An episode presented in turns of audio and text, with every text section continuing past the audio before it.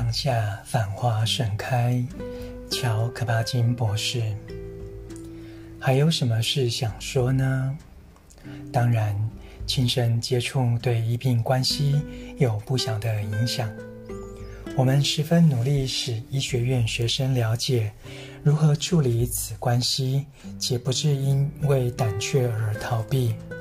因为这需要摄入个人感情，需要医生同情地倾听，把病人视为完整的个体，而非一则疾病谜题，或只是一个可以发发挥判断、取得掌控的机会。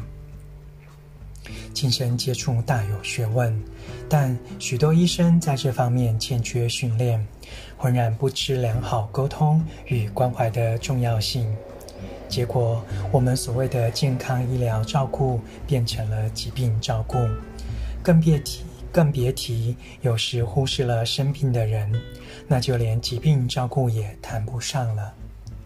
我母亲曾因遇不着认真的医生，愿意重视她所关切的问题而生闷气。我母亲形容，在某次主动要求复诊时，她对为她换人工髋关节的医生强调自己仍然不良于行，且疼痛不堪。但那位整形外科医生研究了一下 X 光片，赞赏一下手术很成功。他当时用的字眼是“美极了”，却始终没检查一下眼前有血有肉的关节和腿。也没将他抱怨的听进去，直到他坚持必须检查身体实际情形，医生才做了检查。但结果也没什么不同，因为医生他相信 X 光片，进而认定他不可能会疼痛，即使他的确痛。医生往往不自觉地躲在他们的手术工具、检验报告和医学术语背后。他们可能不愿意亲身接触病人，把病人看成一个人、一个个体，有其独特的想法和恐惧、价值观、关心取向，说得出和说不出的问题。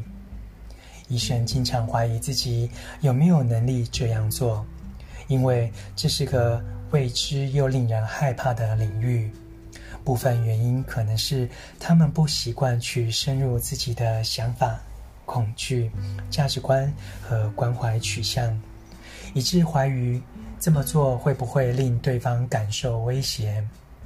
也可能是他们觉得没空打开话匣子，也许他们不知如何恰如其分地回答病人的问题。但其实病人最要、最需要的是聆听，与他们同在，是被认真的当成一个人。而非只是一个疾病。为此，我们教医学院学生在与病人的对话结束时，要多一个开放，要多问一个开放性的问题：“你还有什么事想说呢？”我们同时鼓励学生是情况需要，不妨多等一下，并且让病人有充分充分时间想一想，他来求医的目的为何。而这个话题通常不是一开始就能谈得清楚，尤其是医生对病人并不特别感兴趣，或在匆忙中诊病，更不可能谈。有一天，在教师进修课程中，另一个机构的几位专家谈到他们关于医病对话的训练计划，他们用录影带给学生直接回馈。让学生观看自己与病患对话的风格。他们放映了一连串简短的剪接镜头给我们看，当中全是不同对话中的最后一个问题：“你还有什么事想说呢？”在放映前，他们要求我们注意看，然后报告观察到什么情形。看到第三位医生时，我已经快要笑到滚到地上了。我很惊讶看到那么多面无表情的医生，虽然有几位医生迅速会议调整过来，但一个接一个画面出现同样面无表情的面孔，显然他们自己并未发觉，就像我们眼下发生许多事情，常常可以视而不见。在每一个镜头中，学生在对话结尾说出那句被要求说出的话：“你还有什么事想说呢？”但是每一位却都很明显边说边摇头，好似意意在言外地传达一个讯息：“不，请别再说了。”朗读当下，繁花盛开。